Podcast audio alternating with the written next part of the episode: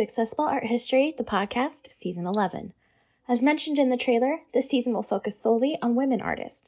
Too often they've been relegated to the sidelines of art and history, so I want to feature them and teach you about how they overcame adversity to change the world around them. All images and sources will be in the associated blog post linked in the description details. Make sure to follow at accessible.art.history on Instagram for all updates. So, without further ado, let's get started. Welcome to season 11 of Accessible Art History, the podcast. I'm so excited to start this journey through women and art history. To kick things off, I'm covering St. Hildegard of Bingen. Also known as the Sibyl of the Rhine, Hildegard was a nun, artist, author, and mystic that lived during the High Middle Ages. Please note that though it's highly likely that there were women artists before this period in history, documentation is almost non existent. That's why we're starting during the medieval period. Lived a fascinating life, and I can't wait to tell you all about it. So to learn more, keep on listening. As with many sources from this period, it's important to take this information with a grain of salt. The majority of what we know about St. Hildegard comes from a biography written by two contemporary monks, Godfried and Theodoric. Born around 1098, St. Hildegard's parents were Mechthild of Merkstein-Natt and Hildebert of Bernheim.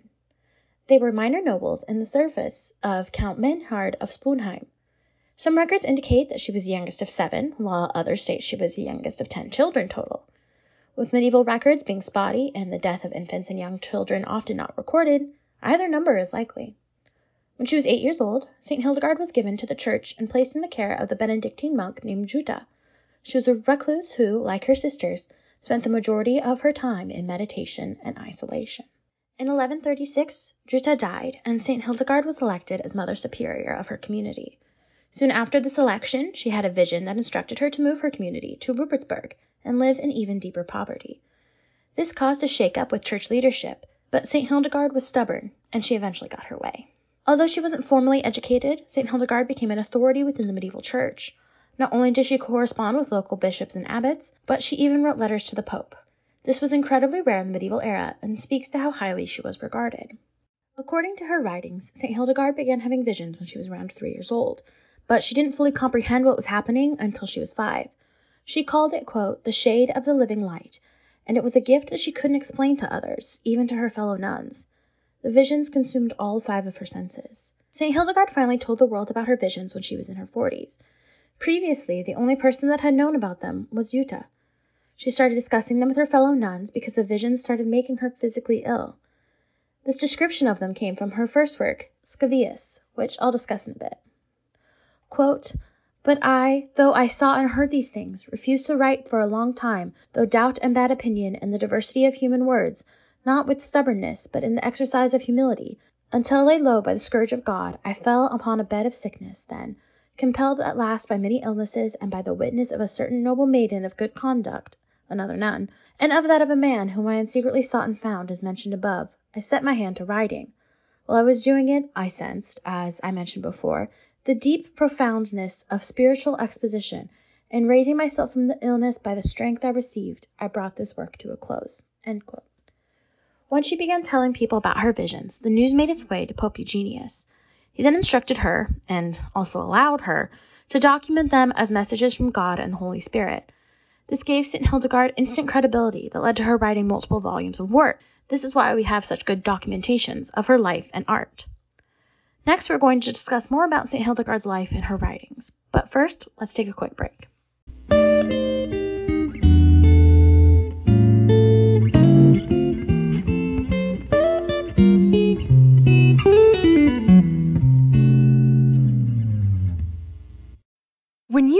Mealtime inspiration, it's worth shopping Kroger, where you'll find over 30,000 mouth-watering choices that excite your inner foodie. And no matter what tasty choice you make, you'll enjoy our everyday low prices, plus extra ways to save, like digital coupons worth over $600 each week. You can also save up to $1 off per gallon at the pump with fuel points. More savings and more inspiring flavors make shopping Kroger worth it every time. Kroger, fresh for everyone. Fuel restrictions apply.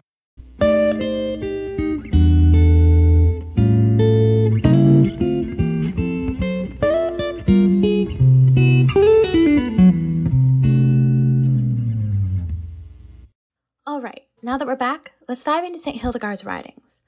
Over her lifetime, she wrote three volumes of theological work. The most famous one is the first volume I talked about, titled Scivias. In addition to writing the material, she also provided the illuminations. Written around 1151 to 52, this book explores 26 of St. Hildegard's visions. They are divided into three sections by theme, and that was done to represent the Holy Trinity. The sections are about the creation and fall of man, Jesus, the Church, and the sacraments, and then the kingdom of God. She wrote this book as a guide to salvation in the style of Old Testament prophets.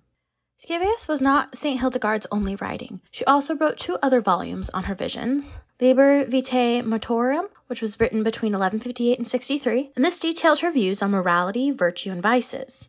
Liber Divinorum was written after 1163 and described a vision akin to St. John the Evangelist at the beginning of his gospel. It was about God's relationship with his creations. St. Hildegard also wrote 69 musical compositions to help explain her visions. In addition to this, she wrote medical texts examining how various herbs and tinctures could help with illness and injury. This was not necessarily divinely inspired, but more from practical experience gained from living in a religious community. She did, however, connect it with the book of Genesis, saying that God put everything on earth to help people.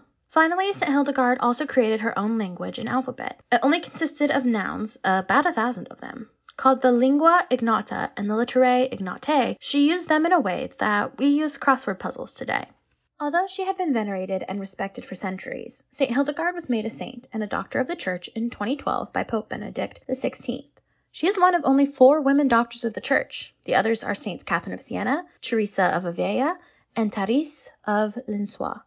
The Pope spoke about her dedication to her community, the recording of her visions, and her humility when he canonized her. He stated, Let us always invoke the Holy Spirit so that he may inspire in the Church holy and courageous women like St. Hildegard, who, developing the gifts they had received from God, make their own special and valuable contribution to the spiritual development of our communities and of the Church in our time. Her feast day is September 17th. Being made a doctor of the Church is a big deal. Especially during her lifetime, women were rarely allowed to participate in church activities outside of the nunnery. However, St. Hildegard went far beyond the walls of her community, writing to and speaking with important figures like popes such as Eugene III and Anastasius IV, statesmen like Abbe Suger, the French abbot who is known for his development of the Gothic style, rulers like Frederick I Barbarossa, Holy Roman Emperor, and other notable figures such as Saint Bernard of Clairvaux. Last season, I covered The Dinner Party by Judy Chicago. I've linked the full episode in the show notes. One of the place settings in this work is for St. Hildegard. For the section of her piece, Chicago took inspiration from Gothic cathedrals. There are also artistic details representing St. Hildegard's art and visions and how they contributed to Catholic teachings. It's a beautiful homage to a remarkable woman. St. Hildegard of Bingen was able to rise above the constrictions imposed on her gender to earn respect and fame. She also set the stage for other women to do so. Although it happened fairly slowly, her life still set a precedent. Make sure to tune in next week when I discuss the life and works of Mannerist painter Lavinia Fontana. Thank you for listening to this episode of Accessible Art History, the podcast. New episodes will premiere each Monday, so make sure you subscribe so you don't miss out.